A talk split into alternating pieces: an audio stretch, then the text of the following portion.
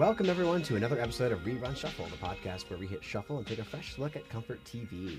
My name is Tim Nacy. I am the multimedia editor here at Viewpoints. Uh, I'm a podcaster and a multimedia journalist who has a, an, an interest and a specialty, I guess, in pop culture. The way you said, I guess. Um, hi, everybody. It's been a long week, everybody. no, I feel you. It's also been a long week for me.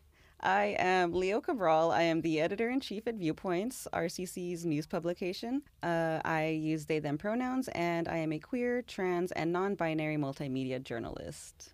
All right, Tim. So, what have you been watching this week? Uh, not a whole lot. I, I, I was I was watching a lot of Family Guy last week. Uh-huh. Um, I've moved on to American Dad, which I was I was I was actually originally gonna talk about American Dad. Then I figured, you know what? No, everybody knows American Dad. It's fine. Yeah. But if you don't know American Dad, check out American Dad. It's a similar vibe to Family Guy, but in my for my money, it's a much better show.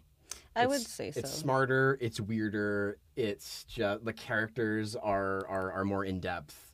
There's an alien. There's an alien, a very sexually ambiguous alien. yes, he's the Ro- Roger's my gender. it's amazing. So yeah, if, if, if somehow you've never seen American Dad, maybe because you hate Family Guy, it, it, it's it's not exactly the anti-Family Guy, but it is definitely a classier production than Family Guy. It's a fun little satire about the average American family. So, Well, I mean, it, it used to be like that. Oh? but it's it's gotten it, it's they, they've they've gotten away from that because yeah, originally it was a like a parody of like conservative politics. hmm You know, they would have like there's a there was a there was an episode where George W. Bush comes to dinner, oh and God, there's an episode where um, Think Stan's like running for like deacon of the church or something. And he, I and he- remember and that. He, and, he, and, he, and he hires Karl Rove, who's like who's like who's like a like a like a, like a Satanist lord. Like- my favorite thing in that episode is when is when um is when like it's time for like it's time for like him to be actually like named deacon Mm-hmm. and he wants to like he wants to invite Karl Rove in to invite Karl Rove into um to a church. just burns him before yeah, that was good. it's all the same to you all to stay outside anyways that's not what I'm going to talk about today no, definitely, we're not gonna get into that.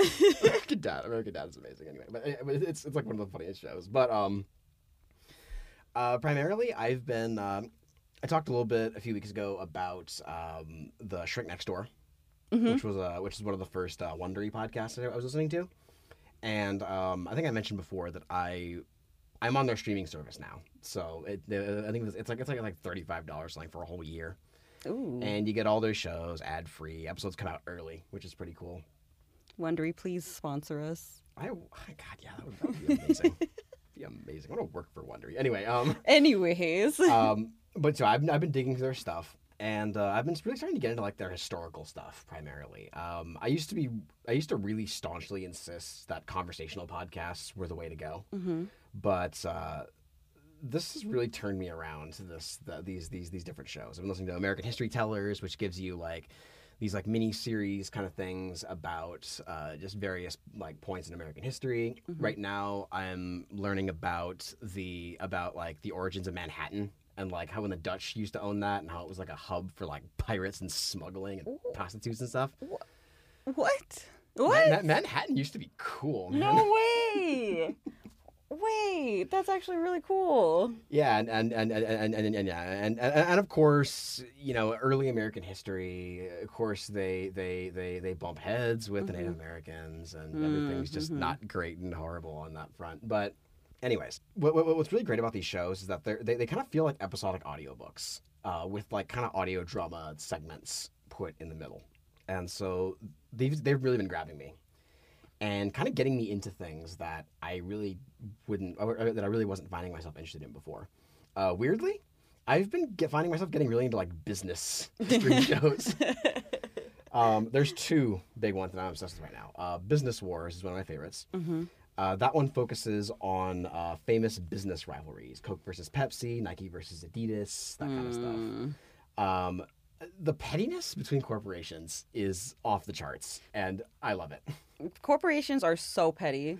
Like the, the, the first season is um it, it, it deals with uh, Netflix versus Blockbuster, Ooh. and um and yeah, the, like like like it was just crazy. Like those the, like the the heads of those companies were so mean to each other. Like it was just, there was there was there, there's there's one story where like I think it was like it was like one of the I, I think it was like the first Netflix original movie. I can't remember what it was called. It was like Sweet Tooth or something. I don't remember exactly. But they they were they, they were doing a big premiere in like downtown LA, Mm-hmm. and the and the, you know, Netflix wasn't doing so great at the moment. You know, they, they hadn't really turned the corner that they've that they that they've turned. And the head of Blockbuster pulls up in a limo uh, to the to to Reed Hastings, the head of Netflix, uh, who's walking to the who's walking to the to the premiere. And he's like he's like, oh, you heading for heading to the heading to the head to the premiere? And and and and Hastings is like, yeah, yeah, I'm, I'm heading there. And I guess he was like looking expectantly, like he like the the CEO of Blockbuster was gonna like give him a ride. He just said, "Well, good luck getting there," and he just drove away. Like, like I swear, it's like a, it's like a, it's like a high, it's like a high school movie. Like, Oh my god. See you, loser. Wow. so. And then of course, Blockbuster. Like, of course, that was that was that was the day that began Netflix owning the streaming world. Mm, And uh, yeah, Blockbuster kind of imploded from there.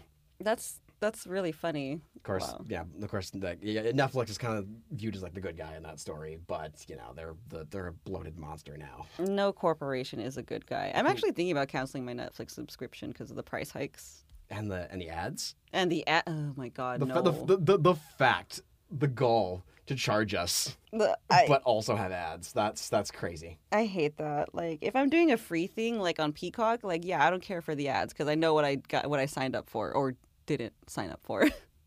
Just do do do a free option. That, that's what Peacock does. They have, they Yeah. have the free option. You Mhm. can watch pretty much anything with ads. That's why I hate HBO Max right now because we do pay for like the basic thing, but we still get ads. Yeah, there's always one like bumper at the beginning. Ugh. Apple Apple's like that too. So I have to pay more for less ad. Whatever. I, I, I sometimes appreciate Apple's ads though because they because their, their ads are always for like other like Apple originals. Hmm. So I that's kind of how I learn about new Apple shows. Mm. Oh, so I okay. do appreciate that, I guess. But yeah, No. anyway. um, but yeah, I, I, I love I love seeing like corporations act super petty with each other. It's it's Um, funny. It's I, funny. I I'm I'm somebody who is very frustrated with capitalism. As- And, and so like and so like and, and it kind of gives me life seeing them like miserable like that. It just goes to show that even rich people are miserable, guys. Yep. It's all it, it- it's all power games and, and and pettiness and pride and it's just I'm just like yeah maybe I'm happy being poor. Right? Me, an anti-capitalist. I could use a, just I stop. could, I could use a little more money, but like eh, I don't need to be rich. We should just dismantle the need for money altogether. And uh, really quickly too, a good, a good a good companion to that show is Business Movers, More business. which focuses on specific business figures like uh, Walt Disney. Ooh. Um, they kind of there, there, there's a series on Steve Jobs, uh, Mary Barra, who ran um, who ran GM for a long time and kind of like pulled them out of the past. oh wow.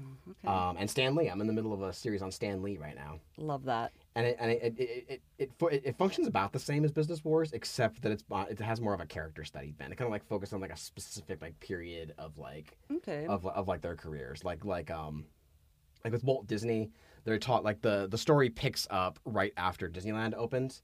And this and the and the story was about you know like the sort of like the last the last the last uh, 10, 15 or so years of his life, and trying to get Disney World off the ground. Which God, check, check out that, that's the first season of Business Movers. Check it out. That's a wild story. He hired a spy to keep the deal a secret. what? Yeah, because yeah, because um, because what happened with Disneyland was that he he he built Disneyland, hmm um, and he ended up landlocked because Disneyland was a big success, uh, and a bunch of um, you know hotels and restaurants and stores and stuff. They all they all popped up around surrounding the area to capitalize on to capitalize on the fact that Disneyland was there. Right. And so Disneyland is now pretty much entirely landlocked. If they want to build something, they have to destroy something else because there's there's no more there's no more space to expand. That's why they do that. Um, and so and so when he built Disney World, Walt wanted absolute control of the area around him. Oh God. So he so he so he so he so he ended up like sending a like a, a proxy he hired he hired I, I- think I think he I think it was, it was somebody who worked for a law office like like who like ran a law office. And he sent this guy to Florida to buy up um to buy up parcels of land in very very small um, quantities. Mm-hmm. just under under a different name than Disney to to, to, to kind of keep every, to kind of keep everybody quiet or, to- or, or to keep the to keep the media from, from, from catching wind. And he just bought a just an ungodly amount of land, like a ridiculous amount of land, like so so much land that when they eventually built Disney World, I think the taxes were going to be so high that um, he eventually had to like he, he eventually had to like try to force a bill through, like lobby for a bill that would allow that would allow Disney World to operate as its own city. Stop! What the heck? And actually, if, I, I, if you if you look at Disney World's address, actually, um, it's in Orlando, Florida, but it's considered Lake Buena Vista, Florida, because Disney World is its own city, and, and and it's all and it's all tax related shadiness that that they did that.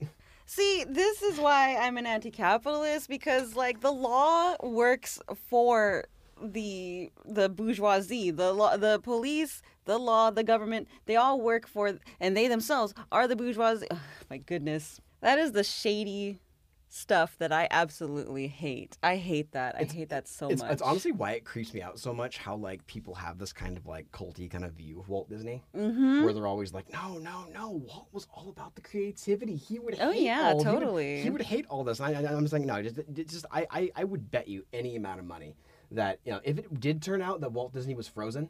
Or, or like his head was frozen, like a like a like a like a like like a like a Futurama thing in a in a bowl, mm-hmm. and they brought him out and they showed him what Disney looked like now, and and and, and, he realized, oh wow, we own like Everything. we own like we own like most of pop culture now. I feel Mm. like he'd be like, hell yeah, all right, Yep. because this because this was the man who this was the man who kind of create like, carved out a city in the middle of Orlando Yep. to avoid having to deal with state regulations.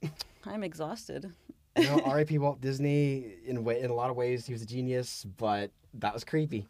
That was very, very creepy. It was slimy, I should say, honestly. But it was a wild story. I never knew that. I never knew that either. That And, was you know, brand and- new to me. And there's lots of other stuff, like how Mary Barra at GM, how she was able to kind of like pull them out of the past, and you know, there was it was, it was really it was really sexist there for a long time. Mm. It was really it was really like just like just really really pro like like pro executive. Like there were Mhm. people getting like ridiculous bonuses when money wasn't when money was kind of tight, and she kind of like gutted GM and like and like and like enabled all kinds of different things to uh, to to to to give women more opportunities and now it's getting to a point now. I think I think I think at the end of the series they said that she had made an announcement that General Motors is going to go to all electric cars by like the 2030s Oh wow. to avoid like to like to like to like to like to, to carve that out of like climate change and stuff. So there, there's there's a lot of really good a lot of really good stories in there. I also learned that Steve Jobs owned Pixar. I didn't know that. What? Yeah, he bought he bought Pixar. So what? Wait. So it, but it's not an Apple product. Like it's not an Apple. Like it's not part of the Apple Uh, no, name, Steve, right? Steve Jobs was kicked out of Apple. That, that, that, that's where that's where his story picks up in Business Oh. He got he got he got he got he got pushed out of Apple.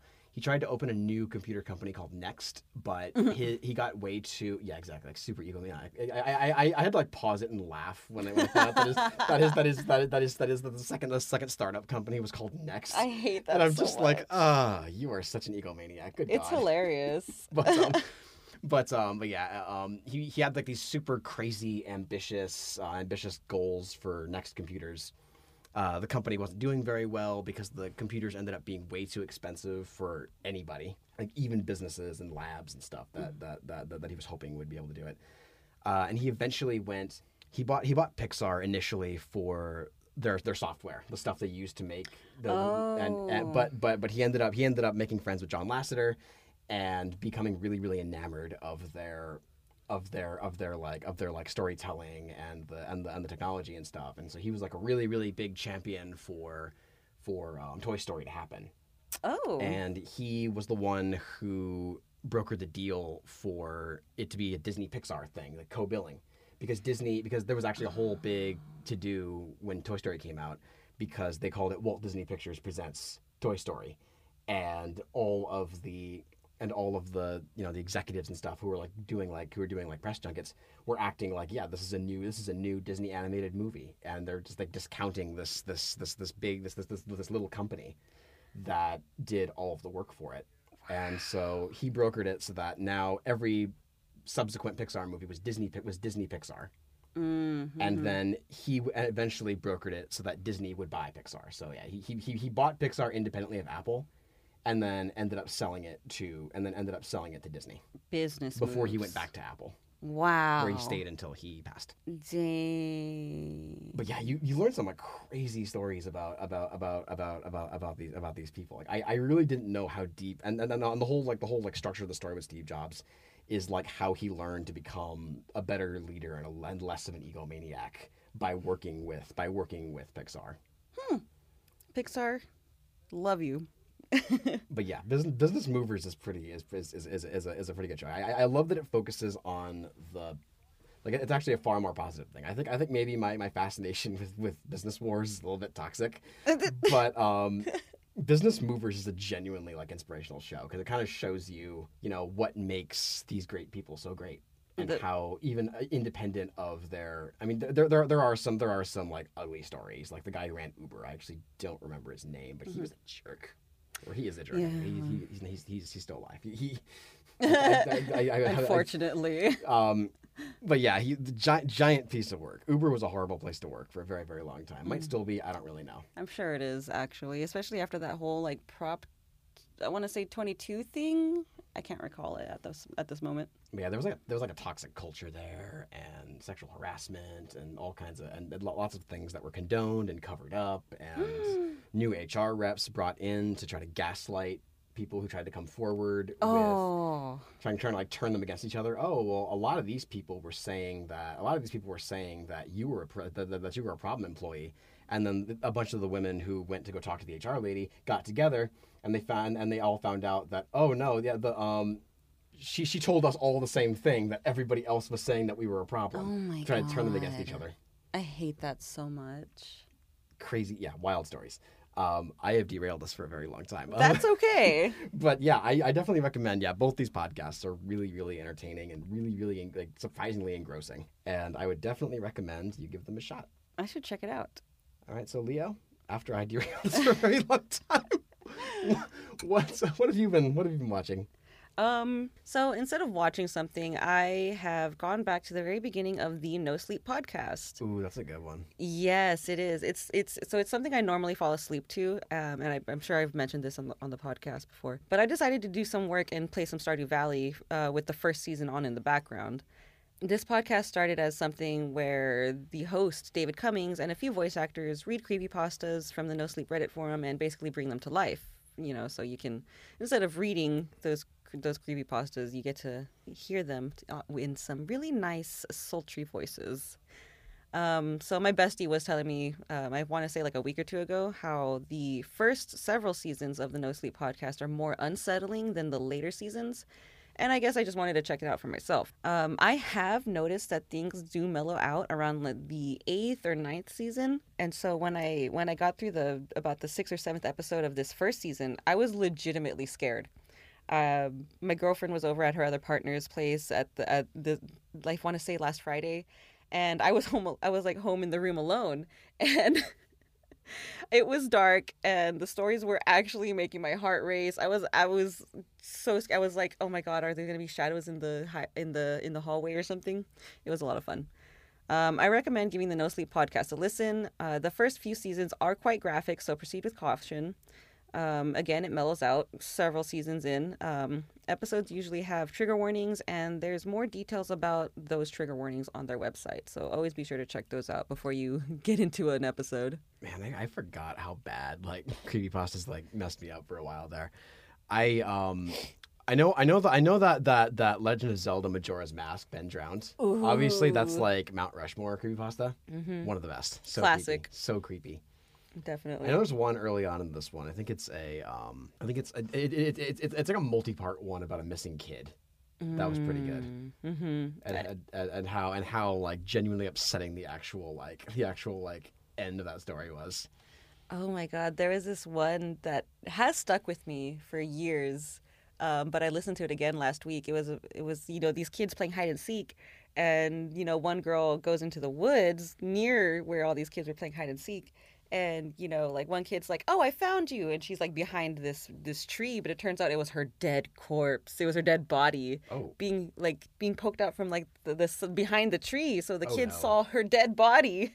And yeah it's great graphic sorry trigger warning y'all. It was scary. I was legitimately scared. I was like oh no i'm gonna get kidnapped in my own room. What, what, what I've gotten into more lately are the um, and, and and it's mostly because like I can like I mean I mean like I mean like a horror story. A horror story will get me. Like I'm like, ah, that's pretty creepy.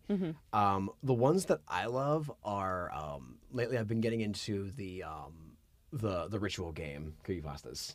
Ooh. Those one like because because those because those are great because it lets me because because because like the, it, they're usually just like a set of instructions and um and it lets me just imagine what it would be like doing this myself or like in my own house like like playing the midnight game.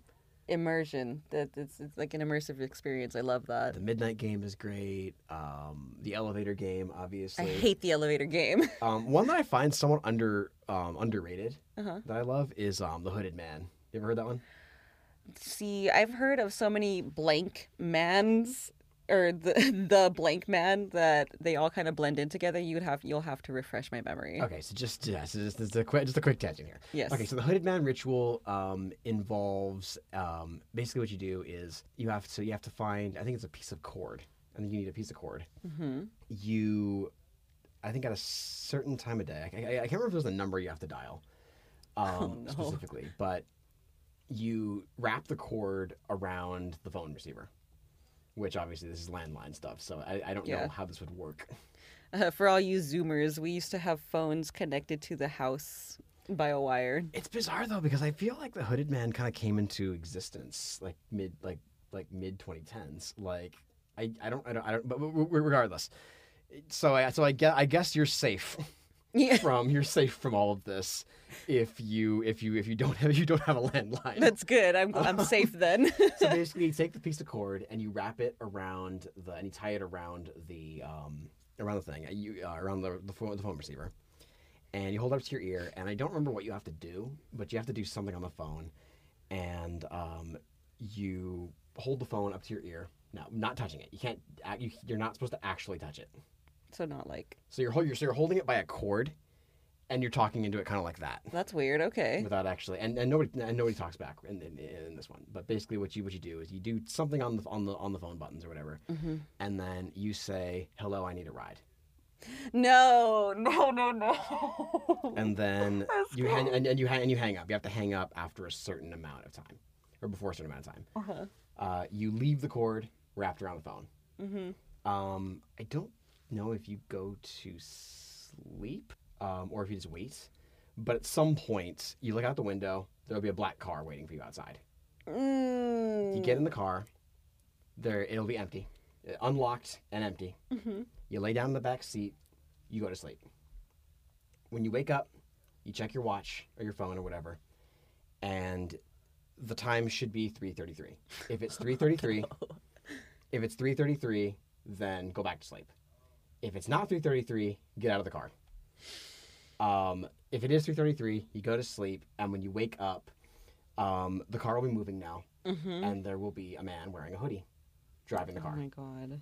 Um, they don't really, yeah. th th- there's not a whole lot of there's not a whole lot of like description of like what you're gonna see Mhm. of what you would see, but you will be in a place you don't recognize. Like you're just gonna be driving down the road, and um, there's a possibility while you're on this ride. Um, now, first of all, you do not talk to the driver.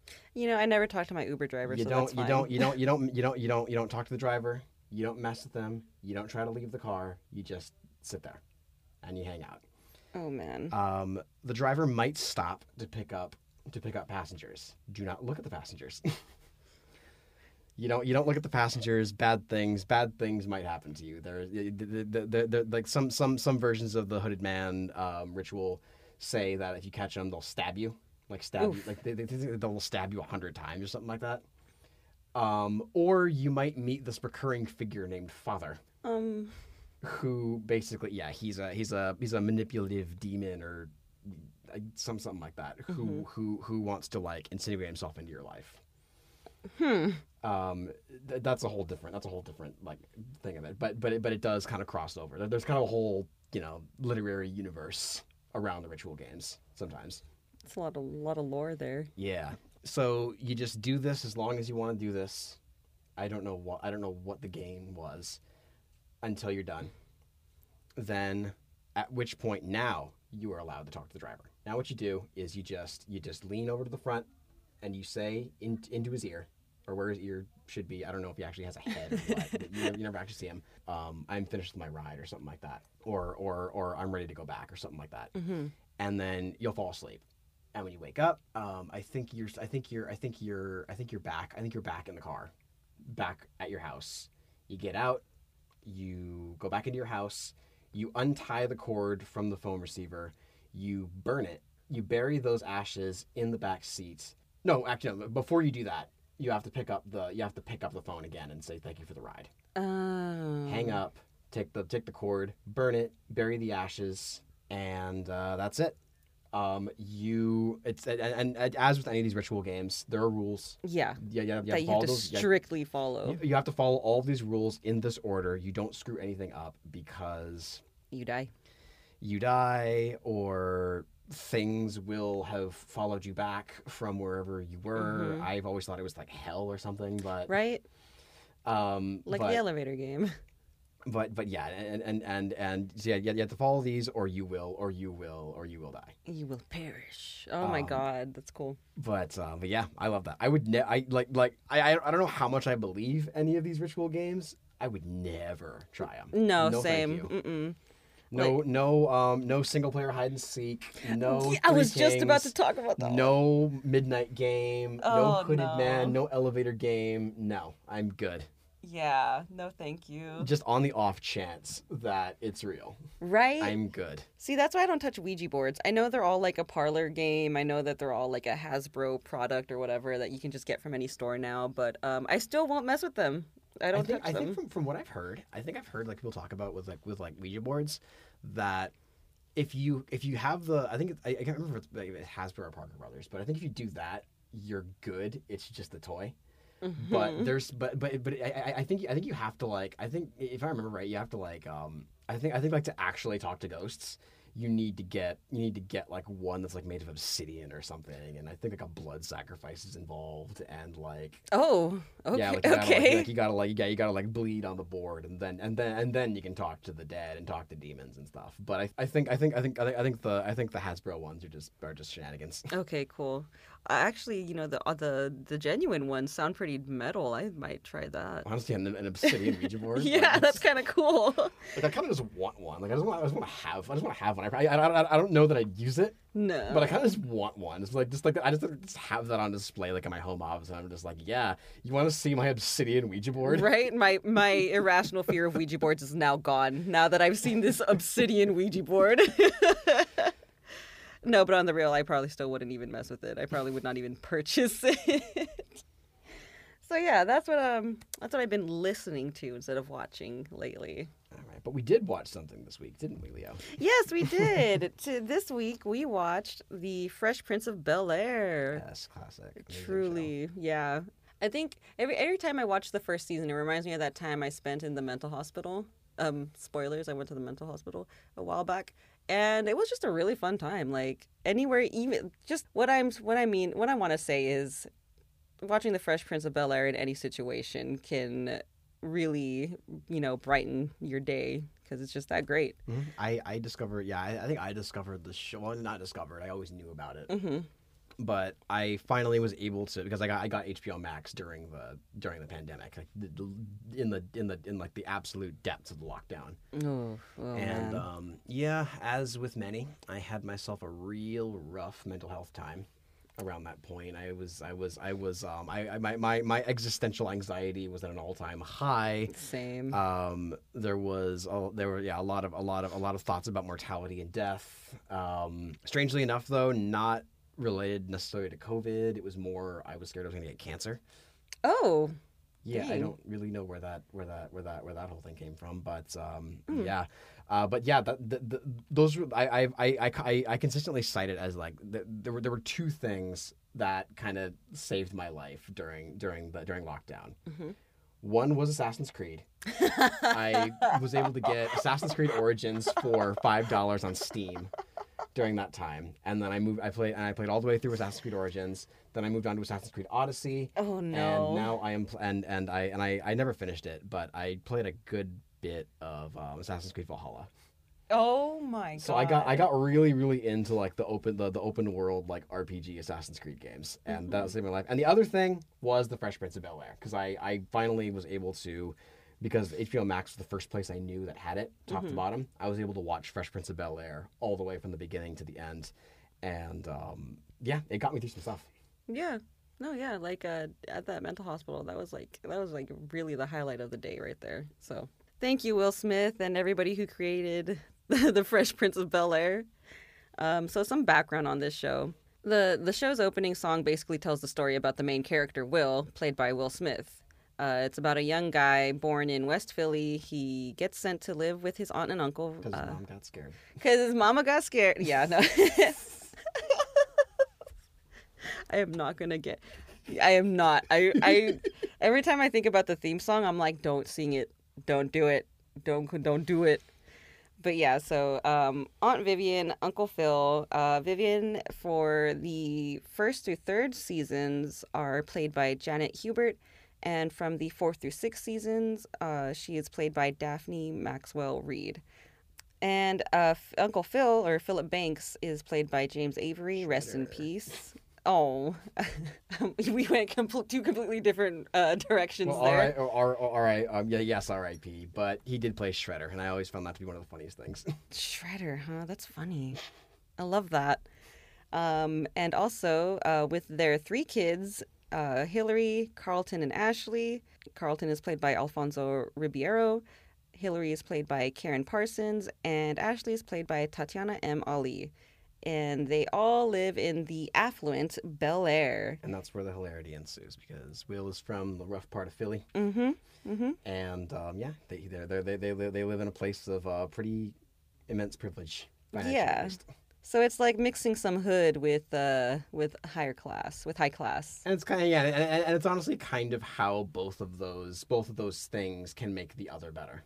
Yeah, I like it. It's um especially when we're I'm gonna get off on a tangent, but because I love the Fresh Prince, I love the I love how Will like flips his bla- his school blazer inside out, so like the the cool pattern from the inside is on the outside. It's it's it's just dope. Um, so there are six seasons of The Fresh Prince, and the show ran on NBC from 1990 to 1996. And um, for our recap, we are going to be reading off the fandom wiki because I am overwhelmed and It's been a- overworked. Been a, little bit of a week, yeah, but uh, but yeah, we, we'll, we'll we'll we'll we'll get through it. You will find out what happened in this episode. Mm-hmm. All right, so let's get into it. So Uncle Phil, he is a lawyer, and he and Vivian are going to go on a trip to Palm Springs with with uh, Uncle Phil's. I keep why do I keep calling him Uncle Phil? With Phil's. He's he's everybody's uncle. Phil. Yeah, yeah, that's true. Fine, I'll call him Uncle Phil. Um, he his partner, uh, um, his law partner, um, Mr. Firth, and Mr. Firth's wife. I don't even know. I don't even know if I re- got, got their names, but we're just gonna call him Mr. and Mrs. Firth. So that sounds right. They're just some affluent white folk. Who cares? So Phil, Uncle Phil and Vivian are going to Palm Springs in Mrs. Firth's helicopter because she had just recently learned how to fly one. okay. Yeah. Carlton and Will offer to drive Mr. Firth's really fancy Mercedes there as well, you know, for the Firths. And of course, Mr. Mr. Firth is like, yeah, cool. I'm cool with that. So while they're on their way, oh, well, actually, I should say, um, Carlton is approved to drive the car to Palm Springs while Will is supposed to stay behind. But um, while Carlton is trying to go and um, drive to Palm Springs, Will com- pops out from the back seat, scares Carlton. I love so much that it was a Freddy Krueger mask Me too. specifically because he gets the he gets the burst out his um his Freddy Krueger voice from the song he did for that one Nightmare on Elm Street movie. I didn't know he did that. Yes, there's a I, I can't remember which one it was, but there is a but yeah, there's a there's a Fresh Prince song called Nightmare on My Street Uh, that is about that is about um that is about Will being harassed by Freddy Krueger. I love that. Oh wow, And yeah, he, he busts out the same voice that he uses in that song as Freddy Krueger. that's so cool. Yeah, he has the the head, the knife hand, and everything. Knife knife fingers, knife fingers, and everything. I also I also love too um, Carlton Carlton just like just, like just, just, just singing and having a good time. Like I, I I love I love like I love like Carlton's like uptight uptight version of fun. like he's clearly he's clearly having the time of his life. It is like the squarest thing, but he's, He's- like It's very square. He's such a such a little weenie. He's my fave with how um I guess you could say with how whitewashed he is because that's that's the joke. That's the that's his his, character is, you know, he's a whitewashed black black it, it kid. comes into it pretty heavily in this one. I mean, there's an Yeah. episode later on, I think, where th- there, where there's the, I, I, I it, it, it's when it's when Will and Carlton are in college. Ooh, Um, okay. where yeah, there's kind of like there's kind of like a conversation about like how like th- this this one this one guy like is like rejecting Carlton because he's not black enough, Mm, oh. and uh, yeah, Carlton Carlton Carlton lets him have it though. I mean, it, it's a really really great scene. Oh, yeah. Good good on Carlton. But uh, but yeah, but, but that but that does that does that does come into play. I mean, even in A even lot. even even in even in this episode, Mhm. Like like just just just like just like in this one, like like um like like like he like this scene specifically because like he's like he like he he he offers like so what what would you say to an Oreo? And Will says I'd say what's up, Carlton. Ah, yeah. oh my god. Yeah, I, I I love that Will is always giving Carlton crap for being a an or an Oreo, you know? On the real, like just, just let people be people, um, whitewash or not. But yeah, um so they get lost. They basically get lost and with they they don't have a map. I don't know why they don't have a map first of all. Also, how hard is it to get lost from like Bel Air, from like basically LA to Palm Springs? I feel like it would be kind of like a straight shot, but whatever. They're lost and they slow down to like two miles per hour and they attract the attention of a police car. Um, they're pulled over and Will like narrates the entire the entire thing. This is gonna happen next. No, it's not, and nothing happens. yeah, so police officer comes up and Carlton does not have his hands on the wheel and Will's like put your hands on the wheel Carlton. And you know, like like like you said, like the the the police officer comes up to the window and he's like, "Sir, can you keep your hands on the wheel?" Carlton's like slightly impressed. He's like, "Oh, okay. I guess Will knew something." The whole the whole thing goes, um, you know, like any any um, police vehicle stop goes. Um, ask for the license and registration. Carlton's like, "All right, here you go, but I'm just gonna let you know this is not my car." Will is just done. He's gonna Absolutely tell us get out of the car now. Please, sir, um, sir, step out of the vehicle. and he go and so Will walks out so done and over to the hood and just like is ready to be He arrested. does it so. He's he slams himself onto the hood of the car, like just waiting expectantly. He's just ready. Yes, sure enough, they are in jail. yeah, basically. Um, and yeah, and so yeah, they're they're pulled. They they they get taken. They get detained because um, somebody's been going around stealing nice cars, and you know they're two black young gentlemen who are in a nice car that is not theirs. So obviously, this uh, police officer is going to make assumptions, and they're taken to the police station and they're interrogated. Will immediately realizes that the these officers are bigots, and they in and Will just tries to keep his stuff like at a minimum, you know, like short, quick answers. But Carlton is giving everybody the whole spiel, the whole the whole rundown. He's trying to like explain, like, yeah, there's this going on, but you know what? My father has to go see his partner, and it's just they're just like not buying any of it. They they just see this like this this black kid trying to act white. It, it, it breaks your heart a little bit to see how much Carlton believes in the justice system. It's so sad. Oh, because Carlton's like uh, trying to get into law, just like his dad, and it's just it's really sad, especially at the end.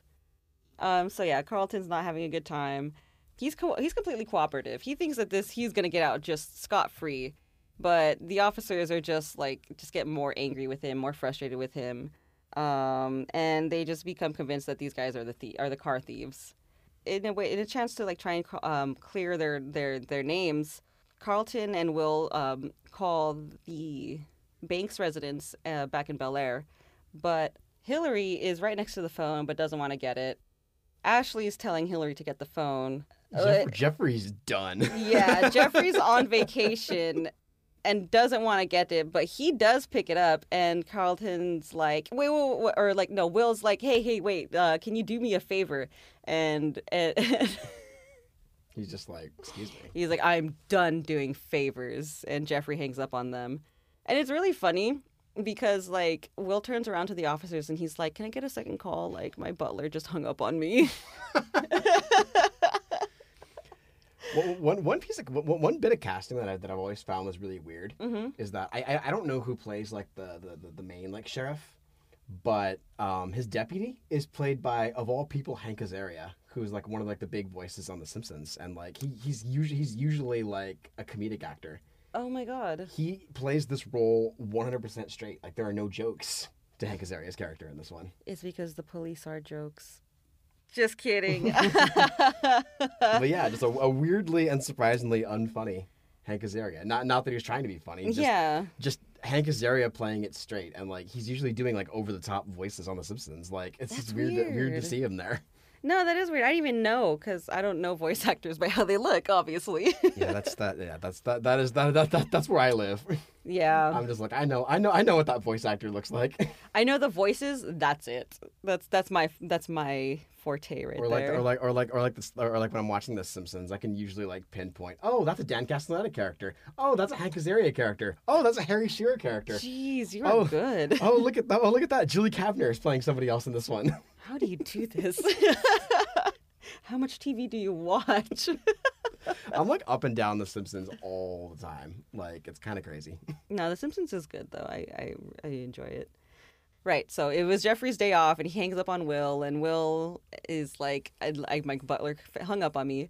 Um, so after that, they're put in, they're put behind bars, and so um, they they hatch up a plan as they're like stuck in in the cell with this one white dude, and it's really funny because Will's like. funny. I love this Y- Yes, Will's like, you know that guy did something bad because he's white and he's in here. You know? And this guy is like he's like he's like he's like a like a super erratic human being. He he keeps bursting out into song. Mhm. Like like he has like this really like super hard look on his face. And then he'll just like burst out into song. And then after he's done singing, goes right back to the hard look. And and Will and Carlton are terrified. yeah, I would be terrified too. I'm like, what do you want? What do you what's even the mood here, man? I think he likes you. I, I think he likes you. Yeah, no, it's really funny. So yeah, they're stuck in the cell, but they hatch up a plan to um, try and get Phil, uh, Uncle Phil, and Vivian's attention because you know they're watching the game, and of course, like if like a breaking news is gonna happen, it's gonna interrupt their game. Yeah, they, yeah, they, they, they, they, tried twice. I think Carl, Carlton called the house where they were staying, Mhm. but yeah, they were they were playing the game, and I think um, Mrs. Firth was like a little was was, was a little buzzed, and it was loud, Mm-hmm. so she didn't catch she, she didn't she didn't catch she didn't catch um, any of it. Mm-hmm.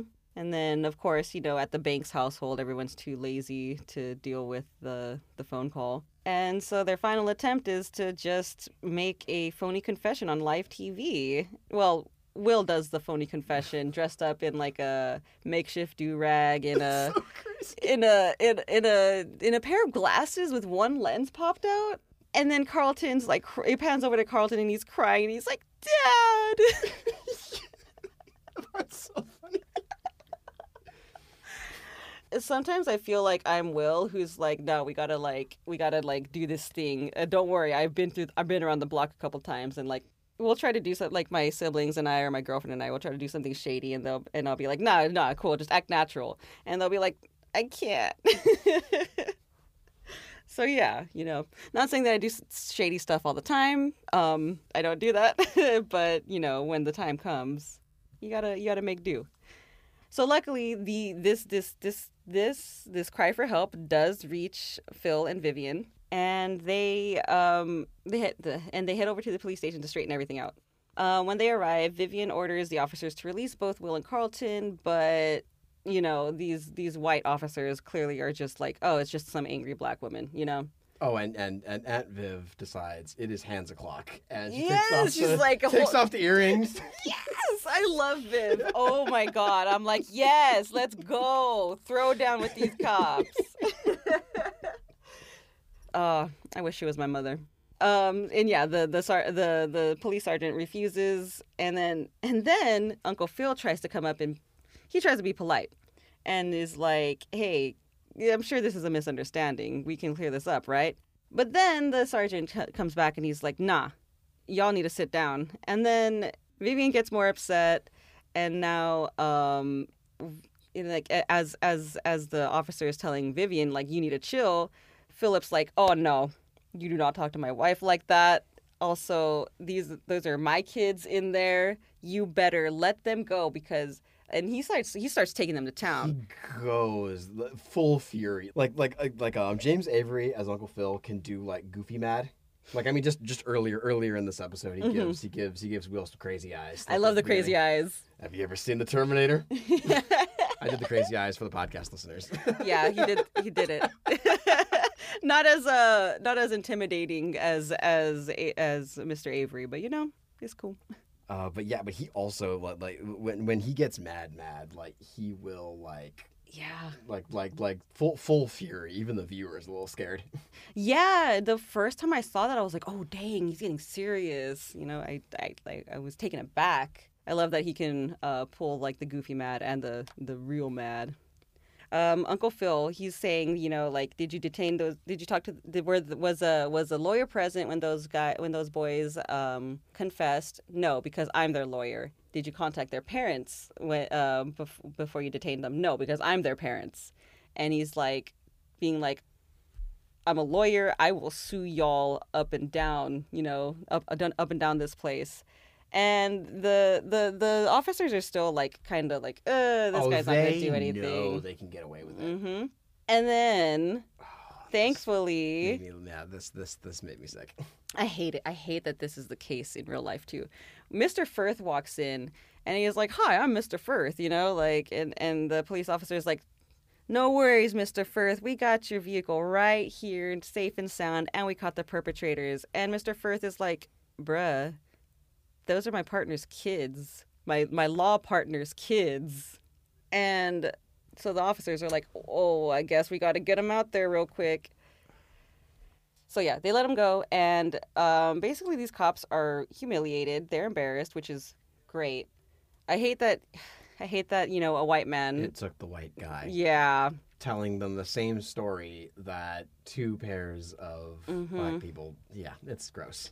Yeah, it's terrible. But like that's what I really like about this show is like Is not afraid to get. It's not afraid. It's not afraid to like get real. yeah, it's um because it's really fun. It's hilarious throughout until it gets to this serious part where it's like oh dang, and then at the very end of the episode where it's like There's a, there's a, there's, yeah there, there's a couple of very very serious moments, but yeah for for, for, for the most like, this this this is a very dark this is a very dark uh, very dark story, mm-hmm. but it never I mean even even even the even the even the, the scene where where Will and Carlton are being pulled over and harassed by the cops, Mm. even that Mhm. they managed to play it as a they managed to play it as a bit a funny bit. Which is great because as soon as I saw those lights, like my stomach dropped, my heart rate, my heart rate started to like quicken. Uh, every time, every time I see police lights, it, that happens. So when it's portrayed on TV, I'm like, bad, bad stuff's gonna happen. You know? It, it, it just shows you, yeah, the show is really good at like they, they can they can they can they can take something serious, a really horrible thing, mm-hmm. and they know just where to put the jokes so that we, we have jokes that are lightening up the situation, but it's not taking away anything from the like the like the like I and and, and, and I think that kind of was the key ingredient Mm-hmm. was that the two cops that we that we meet in this episode are played entirely straight. They don't get to make any jokes. They are No, just they, they are they are just the faceless monotone institution Hmm. that refuses to that refuses to yield. It's true. Yeah. Um, I didn't even realize that, like, that they didn't make any jokes. Really. Not not a single one. They're played 100% straight. That's crazy. But I mean, it'd be like that. So yeah, the boys are released and they get to spend their weekend in Palm Springs. Once they're done in Palm Springs, we come back home and we realize that Hillary, uh, the irresponsible elder sister who is babysitting Ashley, just let her eat all kinds of unhealthy stuff and even gave her espresso at a, A cafe. lot of a lot of espresso. Said we drank espresso all afternoon. Oh my god. I can't even do one espresso without just my body shutting down. I, I can't. But yeah, by the time uh, that everybody comes back, uh, a- Ashley's bouncing off the walls. Hillary's like, everything went well. And then Jeffrey's like, oh, I guess I got to get back to work. Because as soon as the parents step in, he's back on back on duty, butler duty. Like, despite, you know, everything being solved, um, Will is still kind of upset. Well, still very upset with Carlton He's because downplaying the situation. yeah, because Carlton's like they're just they just did they were just doing their job, you know. Like if we had just brought a map, everything would have been fine. And it's like no, dude. Like if you had gotten a more volatile cop, you know, who pulled you over, you could have you could have ended I've up never- dead. I've, I've, yeah, I've, I've, never, I've never heard of the too slow law, so thank you for enlightening me on that one. yes, yeah. Will, cause, and Will's just frustrated. He's really trying to tell Carlton like it's because we were black. It's because we were driving while black. You know, in a nice car. He and he said he basically said that. He basically said that. You know, people of our skin tone, how we look, driving you know a fancy vehicle that's not like you know a bucket. And this is where it gets like uh, serious again, and it's just it's just so heavy because it's like Carlton has such good intentions. He's into he's go he's getting into law, I'm sure, because of his dad, but also because he wants to be like that good lawyer, that good per, that per, that good person in law, you know. Yeah, Carlton's not uh, not really accepting any of this. Like he's he thinks that Will is like being dramatic, or or like overreacting basically. And Will's just Will decides to leave the room. Then he like, and I'm I'm pretty sure Phil hears the all the yelling, and and Uncle Phil comes in and he's like, "What's going on, Carlton?" Like, and and Carlton asks his dad like, "What was it? If um if you saw a car driving two miles per hour on a road on like a dark road, wouldn't you pull them over Wouldn't too?" Stop them? Yeah. Well, It's I- it's sad. I love, I love, I love what Uncle Phil says too. That I asked myself, I, I asked myself that the first time I got stopped. Yeah, exactly. And that was just really powerful. It's like after that, Phil just walks out. After he says that to Carlton, Phil walks out, and then Carlton's just there Dead- by dead- himself. Dead, silence, just sitting there. Yeah, I would have stopped it. I would. Yeah. And I really like how that's basically he's at that point the show is the show is like directing that that question to the audience like It's giving, yeah, it's, it's quiet, giving you time to think about that. yeah. Oh i just got chills actually just like thinking about it It's really good, and and it's another one of the situations I've ta- I've talked before on this show about how much I love it when a sitcom doesn't feel doesn't feel the the, the pressure to end on a joke. Yeah yeah because because because Frasier Frasier's pretty big on that uh, pretty big on that too where yeah, sometimes sometimes episodes end on jokes. Hmm but other times yeah they'll just like somebody will just have a quiet con- contemplative moment. Somebody will say something to him and then leave like like then Frasier will just kind of just kind of just kind of like stand there thinking about it like look down for a second and then it cuts to the and then it cuts to the uh, cuts to the credits. Oh i love that. Yeah. Of course Frasier always ends with a silent comedy bit over Right. the, the goofy the goofy tossed salad scrambled eggs um, jazz song but right. but um but yeah but they'll end they'll end scenes like that. And Oh. i and i love when shows do that and I, and and and and fresh prince does that a lot. It, yeah it does. I love the fresh prince. But yeah that basically is the end of the episode when um when uncle phil's like you know i asked myself the same thing and he says good night and then you know carlton's like asking himself that question too. Um the fact that he still doesn't get it i feel like he really like he experienced that traumatic event really young. Because you don't realize when these traumatic things happen you don't always realize when traumatic things happen to you when you're i don't know a minor. Like i've i've endured a lot of crazy stuff as a minor and like in my adult you know mid in my mid 20s i was like oh that was a bad thing i had endured you know? So yeah it's a it's a good episode. Tell me tim how did this one hold up for you? The first thing that crossed my mind this episode is exhibit a in terms of why that dramatic reboot on peacock is the most pointless thing in the world. I saw something about that. I thought it was a joke.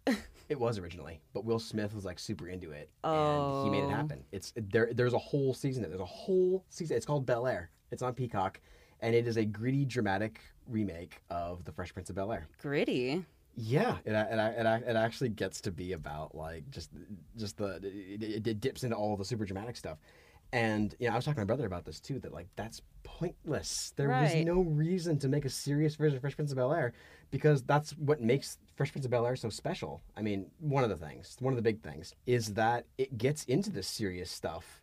But it doesn't. But it does. It it, it, it can. It, it does that without entirely losing its sense of humor. Watching Dude. this watching this episode as a serious a- a- as a drama Mm-hmm. I, I don't think it would have been anywhere near as powerful as if like with with the jokes the singing prisoner and Yeah.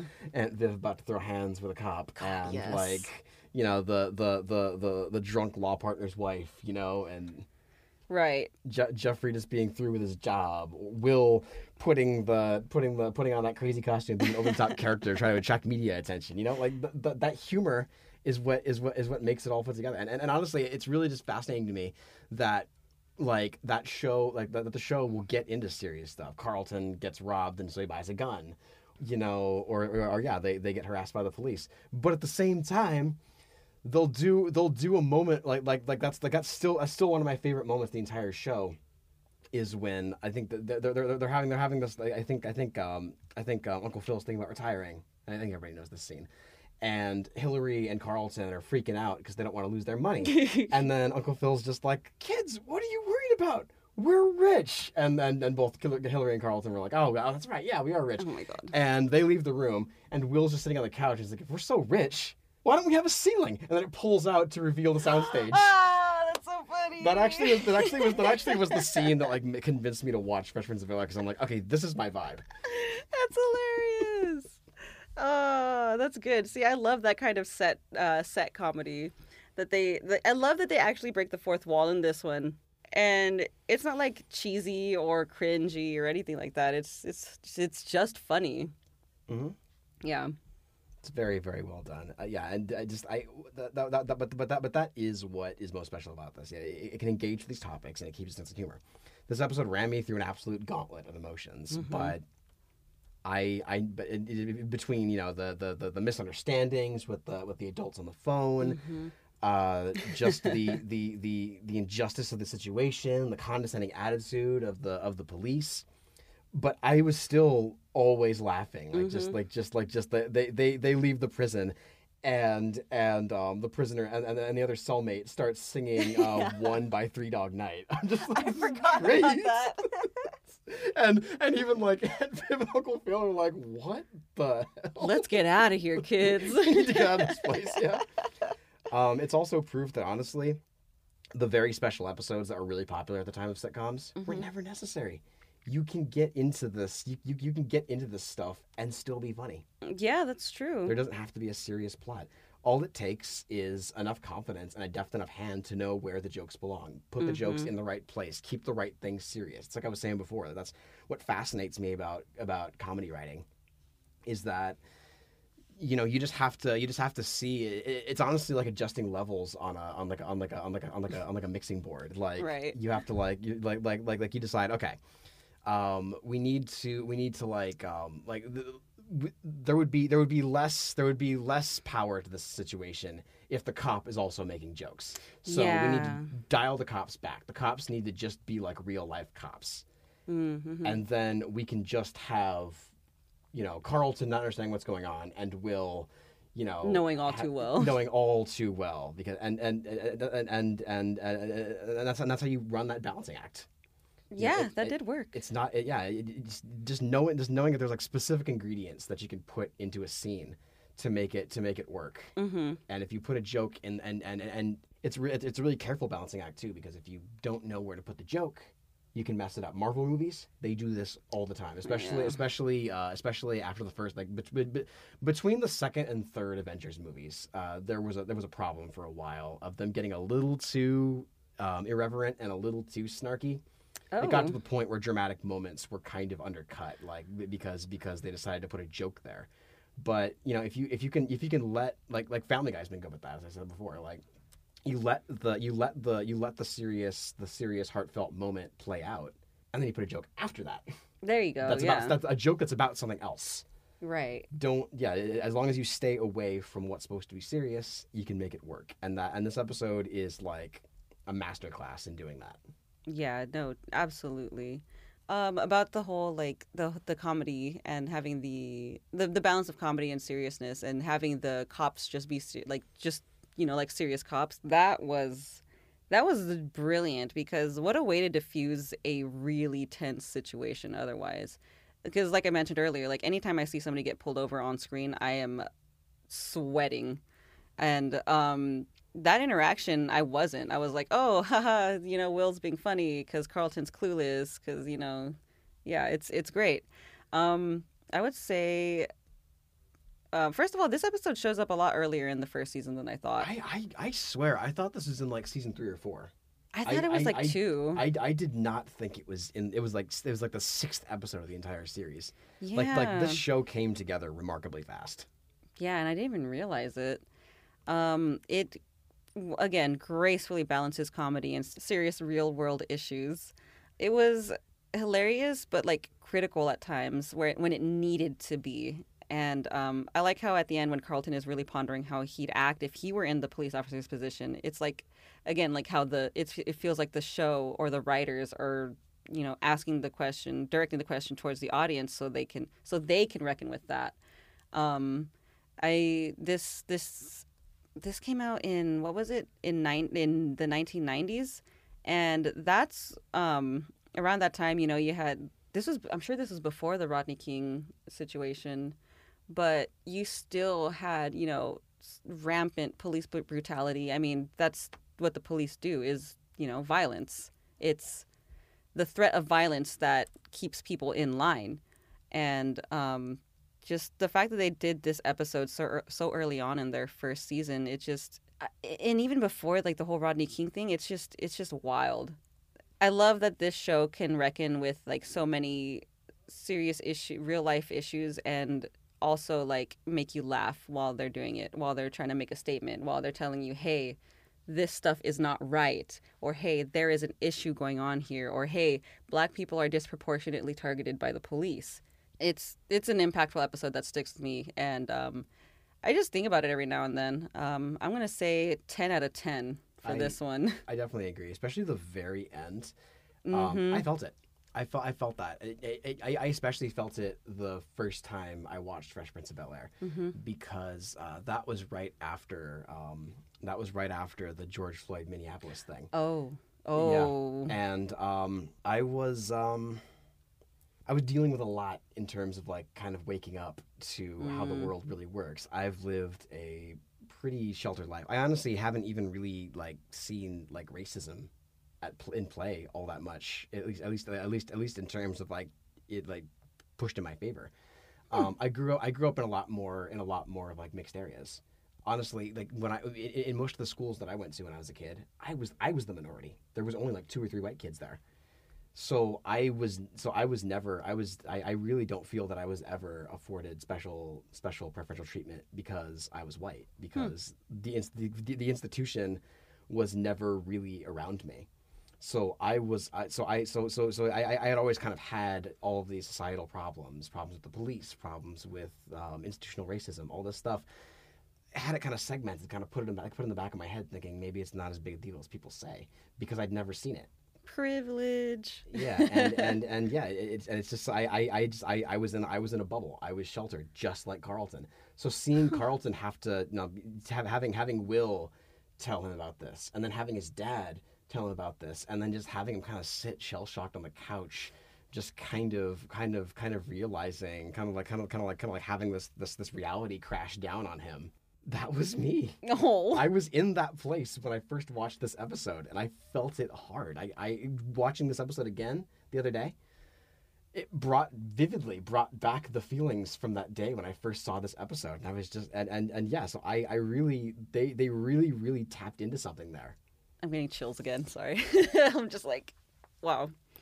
Yeah. Um, I'm. My family's always been like the police. Everybody act natural. Act like you're not committing a crime, even though we weren't. Um, but I understand now that that's because we were little brown kids, you know, and like a, a Mexican family. It, we could just. And my dad always looked like a, a little thug growing up, you know. he has the tattoos that are that can be pretty well hidden, um, but he liked to walk around with like a bald head and the goatee, so he looked like a cholo still. So yeah, It's such a bummer though that like the, just society has it that we have to cover up tattoos. I mean, tattoos tattoos are not for me personally, but I mean, there's no need to judge. yeah, I'm glad we're getting past that whole like, oh, tattoos mean you're not professional. Like now you can get tattoos and get a be in the workplace. Like I remember people were like, "You can't get tattoos. You'll never get a job." I'm like, "What the? Okay, and." But you yeah. if you want to get the the Mike Tyson ornate face tattoos, go for it. Post Malone does it. Post Malone has tattoos all over his face, and everybody loves him. Yeah, I, I personally like I, I don't judge, but I, I I personally don't understand it. I don't want I don't want I don't want an electric needle with ink anywhere near any part of me. It, it, it just does it does not sound like a good time and I've and and and, and, plus, and plus like I see like pictures of people when they get fresh tattoos and like how irritated and sh- and like weirdly shiny the skin is around it. I'm just like I don't want that. I just don't want that. No judgment on anybody, but I just don't want that. Oh my god. So like the skin will raise, you'll bleed. Um sometimes you'll get ink uh what is it? Ink sacs. Um so like it'll like swell up, it'll get inflamed and like the whole bit where you've got tattooed is like a sack of skin and the it looks like the I know I'm grossing you out so bad. I love to do this to people.